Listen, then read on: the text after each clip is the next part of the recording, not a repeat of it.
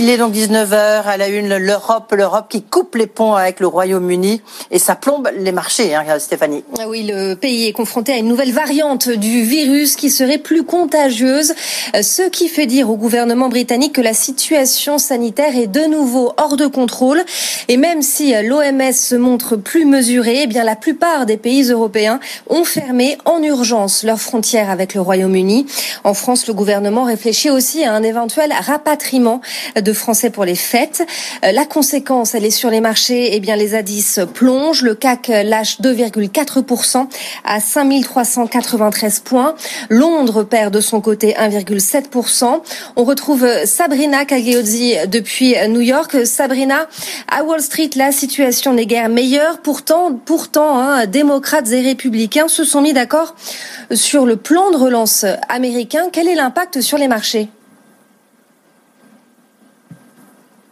Bah, écoutez, c'est assez partagé. On avait démarré la séance sur un, un repli à, à, Wall Street. On est désormais sur une note partagée puisque le Dow Jones euh, prend 0,05%, désormais dans le vert. Donc le Nasdaq ne perd plus que 0,4%. Quant au S&P 500, c'est un repli de 0,5%. Une séance marquée bien sûr hein, par cette bonne en provenance de Washington, ce plan de soutien aux ménages et aux entreprises de 900 milliards de dollars qui comprend des chèques euh, de, euh, qui seront envoyés euh, aux, aux familles américaines Hein, et le secrétaire au, Trésor euh, Menuchin a souligné que ça se fera dès la semaine prochaine. Et puis aussi des allocations euh, chômage euh, supplémentaires de 300 dollars par semaine. Vote est attendu dans, dans la journée. Et donc cela marque cette séance avec d'un côté cette bonne nouvelle et de l'autre donc là aussi ici aussi hein, des inquiétudes sur le plan sanitaire. mais donc un Dow Jones qui repasse en vert, porté notamment par Nike après des résultats supérieurs aux attentes et les valeurs euh, bancaires avec euh, Goldman Sachs euh, qui s'envole de plus de 6% actuellement après le feu vert de la Réserve fédérale américaine vendredi dernier sur le plan de rachat d'actions dans le secteur. Merci beaucoup Sabrina Cagliosi. Je le disais en début de journal, le Royaume-Uni se retrouve isolé, mais Boris Johnson l'assure, les approvisionnements du pays sont solides et robustes. La frontière avec la France va rester fermée jusqu'à demain soir au moins pour les personnes comme pour pour les marchandises et c'est un nouveau coup dur pour euh, le fret déjà sous pression à l'approche du Brexit. Raphaël Couder. C'est un nouveau rebondissement dont il se serait bien passé. David Sagnard dirige l'entreprise de transport Carpentier dans le Nord et pour éviter que ces camions ne restent bloqués côté anglais, le chef d'entreprise a préféré les laisser à l'arrêt aujourd'hui. Un nouveau coup de massue. Aujourd'hui, ben, j'ai remis sur de la perte sèche euh, avec des conducteurs qui n'auront pas forcément de, de revenus puisqu'on leur a demandé de rester chez eux et de se mettre, euh, de se mettre en repos. Conséquence immédiate, 12 véhicules immobilisés, soit au moins 10 000 euros de perte de chiffre d'affaires. Un cas loin d'être isolé. Environ 10 000 camions transitent chaque jour par la Manche pendant la période des fêtes. Or, que ce soit sous terre ou sur la mer, toutes les liaisons de marchandises sont suspendues en attendant que l'Union européenne ne décide d'une position commune. Un blocage qui survient quelques jours à peine avant la fin de la période de transition du Brexit, prévue le 31 décembre. Dès le 1er janvier, beaucoup craignent qu'un no deal n'entraîne des embouteillages monstres et des retards de livraison. L'inquiétude monte, on va vers une catastrophe, s'alarme la Fédération nationale des transports routiers. Et c'est euh, une des conséquences de la fermeture des frontières. L'usine de Toyota à Onan dans le Nord, euh, qui fabrique des Yaris notamment, doit fermer ses portes un jour plus tôt, euh, faute de pièces provenant de Grande-Bretagne. Le site fermera donc demain au lieu de jeudi. Malgré la pandémie, le Royaume-Uni exclut une prolongation de la période de transition. Les négociations se poursuivent donc entre Londres et Bruxelles sur le Brexit.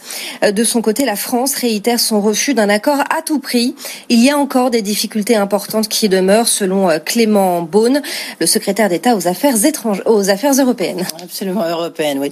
Euh, il est 19h06, on poursuit avec l'Agence européenne de médicaments et l'Union européenne qui autorise le vaccin Pfizer BioNTech. Euh, ce qui ouvre la voie à un début des vaccinations dès ce dimanche dans l'Union européenne.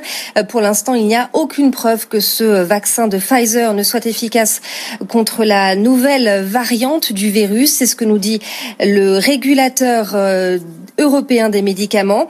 Et depuis les premiers résultats des études, eh bien, hôpitaux et laboratoires se ruent sur les congélateurs médicaux. Une des rares entreprises à en produire en Europe se situe au Luxembourg et elle a vu son carnet de commandes exploser.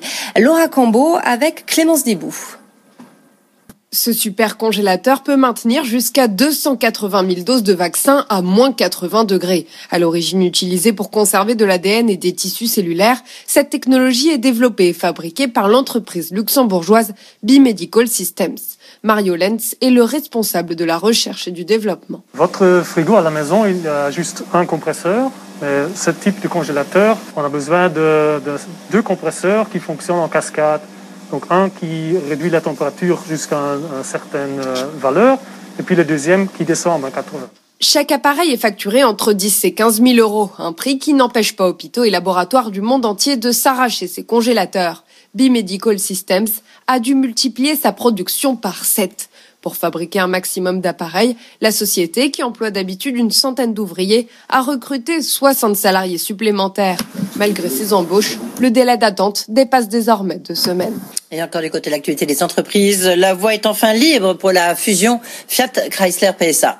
Oui, le mariage va bien pouvoir se faire. La Commission européenne a donné son aval pour former Stellantis, le quatrième groupe automobile mondial.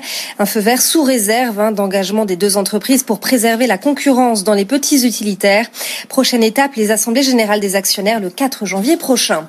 Cette acquisition dans le secteur pharmaceutique, Servier rachète la division oncologie de la biotech Agio Pharmaceutical, montant de la, de la transaction 1,8 milliard de dollars. L'opération devrait être finalisée au deuxième trimestre 2021. Et c'est l'heure de passer de, parler de l'entrée de Tesla au sein du S&P 500. Ça se passe pas aussi bien que prévu. Effectivement, mais la capitalisation boursière de Tesla dépasse les 620 milliards de dollars. Et avec cette arrivée sur le S&P, eh bien les attentes des investisseurs seront euh, d'autant plus forte, tout comme la pression hein, sur les épaules d'Elon Musk, car aujourd'hui, euh, le défi de Tesla, c'est de prouver qu'il est capable de générer du cash avec ses voitures. Julien Rizzo. Les investisseurs nous accordent beaucoup de crédit pour les bénéfices futurs. C'est Elon Musk qui l'a dit au début du mois. Il ajoute que si ces bénéfices n'arrivent pas, l'action Tesla chutera immédiatement. Le PDG sait qu'il doit assurer la stabilité financière de l'entreprise car sa marge est aujourd'hui très faible, environ 1% cette année. Et encore, Tesla doit ses résultats à une activité temporaire, celle de la revente de crédit carbone à ses concurrents pas encore dans les clous pour leurs émissions de CO2. Au troisième trimestre, Tesla a dégagé un bénéfice record de 331 millions de dollars, mais les revenus de ses crédits carbone ont triplé, atteignant 397 millions. Sans eux, Tesla aurait donc été dans le rouge. Dans le même temps, les dépenses augmentent, plus 35% au troisième trimestre. Tesla est en train de construire deux gigafactories au Texas et à Berlin. Il agrandit celle de Shanghai et investit encore et encore dans la R&D. Nous devons être plus intelligents sur la façon dont nous dépensons de l'argent, met en garde Elon Musk. Une réduction des coûts fixes primordiale pour assurer la rentabilité de l'entreprise et satisfaire les actionnaires. Soyons donc plus intelligents peut-être qu'on sera aussi riche qu'Elon Musk. Stéphanie, on vous retrouve tout au long de cette soirée. Dès 6 heures, BFM Business vous accompagne pour bien démarrer la journée. Good Morning Business, la seule matinale qui donne la parole toutes les demi-heures à tous les entrepreneurs, du grand patron aux jeunes start Good Morning Business, l'actualité des marchés financiers en direct d'Euronext, les grandes tendances tech et commerce, la politique économique et internationale commentée et analysée, les points de vue débattus. Good Morning Business, présenté par Sandra Gondouin et Christophe Jacubizine, du lundi au vendredi, 6h-9h sur BFM Business et en simultané sur RMC Story, canal 23 de la TNT.